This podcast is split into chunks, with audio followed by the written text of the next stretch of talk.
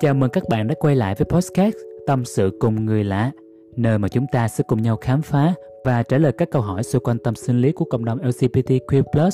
Mình là Ron, người thích lắng nghe và chia sẻ những câu chuyện.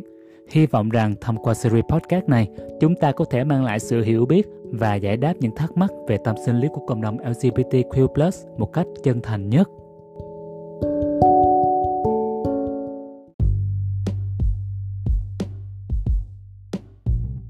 Và sau đây tôi xin đọc lời tâm sự của ngày thứ sáu nha. Tuổi 20 của mọi người đã trải qua như thế nào? Lúc trước em đã từng nghĩ ở độ tuổi sung mãn nhất của cuộc đời sẽ có nhiều điều thú vị để làm. Em sẽ yêu bất cứ ai mà mình khao khát, sẽ học bất cứ thứ gì mà mình muốn và sẽ làm bất cứ thứ gì mà mình thích. Nhưng mà bây giờ, ở cái tuổi 22, em vừa chia tay người yêu. Chuyện công việc và học hành cũng không được thuận lợi. Em có cảm giác lạc lõng lắm. Nhìn bạn bè đồng trang lứa xung quanh đều thành công còn nhìn lại mình thì lại thành thụ cả nghĩa đen lẫn nghĩa bóng. Không biết là lấy động lực ở đâu để tiếp thêm sự vui vẻ và hứng thú cho mình nữa. AD có thể cho em một hướng đi được không ạ?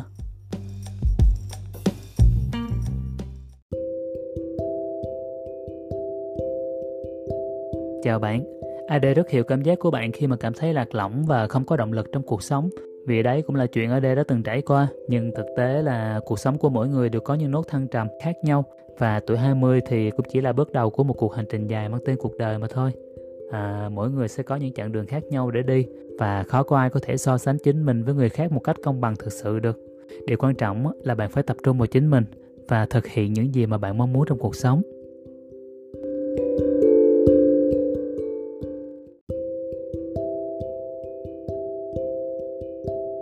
AD có thể đưa cho bạn một số lời khuyên dù rằng nó chỉ mang tính chất tham khảo, nhưng mà hy vọng rằng nó có thể giúp bạn tìm được động lực và biết đâu xa hơn là tìm được hướng đi cho tương lai của mình. Cách thứ nhất là thay đổi góc nhìn và quan điểm của bạn. Thay vì bạn à, so sánh bản thân mình với người khác, thì hãy tập trung vào sự tiến bộ của chính mình và những gì mà bạn đạt được theo từng mốc thời gian tự đặt ra nhé. Ví dụ như là ta dùng mạng xã hội như Facebook hay Instagram là một cách mà AD đã dùng để nhìn lại sự phát triển của bản thân theo từng năm lúc đầu khi nhìn lại các story status cũ của mình trên Facebook thì à, không ít lần nó khiến AD muốn đổi quần vì những quan điểm ngốc nghếch ngờ nghệch của mình hay là những dòng tin cốt trẻ trâu của mình hồi xưa. Nhưng mà khi ta đã vượt qua được cái cảm giác tự nhục đó thì à, động lại lại là cái cảm giác biết ơn cho những nỗ lực của bản thân. Thật sự là nó giúp AD đánh giá lại những giá trị và những niềm đam mê của mình đã được phát triển theo từng năm.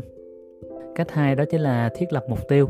À, bạn hãy thiết lập mục tiêu ngắn hạn và dài hạn cho bản thân nhé bằng cách là ta hãy đặt mục tiêu thực tế và rõ ràng từ những mục tiêu thấp mà bạn có thể dễ dàng đạt được chúng và cảm thấy hài lòng về sự tiến bộ của mình. Sau đó rồi ta sẽ chinh phục đến những mục tiêu cao hơn. Cách thứ ba đó chính là khám phá những điều mới lạ. Bạn còn khá nhiều thời gian và hãy sử dụng nó để học những điều mới lạ khám phá những thứ mà bạn chưa bao giờ làm. Hãy thử tham gia vào các hoạt động khác nhau từ các câu lạc bộ thể thao à, đến các lớp học nghệ thuật hay là học đàn học nhảy chẳng hạn điều này có thể giúp ta tìm lại động lực và hứng thú cho bản thân. Có một cách mà AD hay làm đó, chính là bạn có thể tham gia các workshop làm bánh vẽ tranh hay làm gốm chẳng hạn. Ta hãy thử khám phá những điều mới lạ những thứ ngoài vùng an toàn của bản thân. Đó chính là cơ hội để khám phá chính bản thân mình. Cách thứ tư đó chính là tạo thói quen tích cực. Hãy tập thể dục và tập yoga đọc sách hay nghe nhạc chạy bộ tìm hiểu các khóa học trực tuyến hay là tham gia các nhóm trên mạng xã hội để kết nối bạn với những người có cùng sở thích. Những điều tạo ra thói quen tích cực này sẽ giúp bạn có tinh thần thoải mái hơn và tạo ra năng lượng tích cực để tiếp tục vươn lên. Cách thứ năm, đó chính là tìm kiếm sự hỗ trợ. Nếu bạn cảm thấy lạc lõng và cần sự giúp đỡ, thì mình hãy tìm kiếm sự hỗ trợ từ bạn bè và gia đình hoặc là các chuyên gia tâm lý. Họ sẽ giúp bạn tìm lại động lực và cảm giác hứng thú trong cuộc sống. Hãy nhớ là mình đừng lo lắng quá nhiều về việc mà mình chưa đạt được những gì mình muốn ở độ tuổi này, bởi mình vẫn còn rất nhiều thời gian và cơ hội để có thể đạt được thành công và hạnh phúc trong tương lai.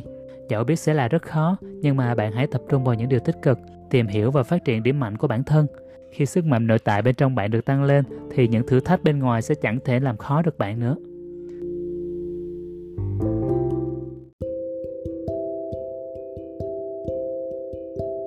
Và bây giờ là về câu nói thành công hay thành thụ. À, có thể đây là một câu nói vui vui mà chính AD cũng hay thường dùng nó để trêu chọc chính mình hay là bạn bè thân thiết á. Nhưng mà trong hoàn cảnh này, AD là cảm nhận được tâm trạng có phần xót xa trong câu nói này. Tự diễu chính mình cho vui thì thường là một cách hay để mà ta có thể giải tỏa căng thẳng hay là đang chứng tỏ sự hài hước với người khác. Nhưng mà nếu bạn dùng nó ở tần suất nhiều và sai cách thì lại mang tác hại không hề nhỏ bởi vì nó có thể hình thành tâm lý nhược tiểu. là một loại tâm lý đặt giá trị của bản thân mình xuống dưới người khác. Thực ra là chính AD cũng mắc phải nó trong một thời gian dài mà, mà mãi mới thoát ra được. Như cô nói trên thì à, thành công là để chỉ sự thành công trong cuộc sống, còn ngược lại à, thành thụ là chỉ cho sự thất bại. Cái câu chóc nghe đậm màu sắc LGBT plus này à, thoạt nghe có vẻ mang lại cảm giác thú vị bởi câu chơi chữ công và thụ. Nhưng mà khi phân tích sâu xa hơn vào ý nghĩa của nó thì lại khiến AD có một chút xót xa khi nhiều bạn thụ lại xem việc thành thụ hiển nhiên là một thất bại. Điều cần làm rõ ở đây không phải cứ làm công top là ở chiếu trên, còn thụ bottom là sẽ nằm ở chiếu dưới trong một mối quan hệ tình cảm. Thực chất là hai tên gọi này chỉ mô tả vị trí lúc quan hệ tình dục giữa hai người. Thực ra là trong một mối quan hệ tình cảm bất kỳ, bao gồm cả LGBTQ+, thì à, để một mối quan hệ hạnh phúc thực sự luôn luôn phải thỏa một điều kiện, đấy là sự cân bằng giá trị giữa những người tham gia vào một mối quan hệ tình cảm.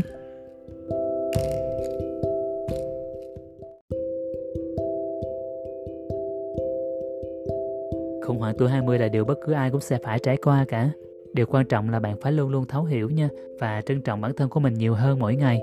Khi chính ta biết giá trị và trân trọng bản thân ta đúng cách thì chính người khác cũng sẽ nhìn theo cách bạn đối xử với bản thân mình thế nào và lặp lại điều đó với bạn. Thật lòng là AD mong bạn sẽ được tận hưởng tách trà thanh xuân theo đúng hương vị yêu thích của mình. Dù rằng có đôi lúc bạn sẽ cảm nhận được vị đắng, vị chát hoặc thậm chí là nó có thể làm bạn bỏng lưỡi do nhiệt độ quá cao. Dẫu vậy, chỉ cần ta chậm bước và lùi lại một chút để quan sát những gì đang diễn ra, chờ đến khi tách trà ấm lại rồi hẳn tiếp tục thưởng thức. Đến lúc ấy ta có thể cảm nhận được tách trà thanh xuân thực sự ngon đến mức nào. Mình còn nhiều thời gian mà, cố lên nha!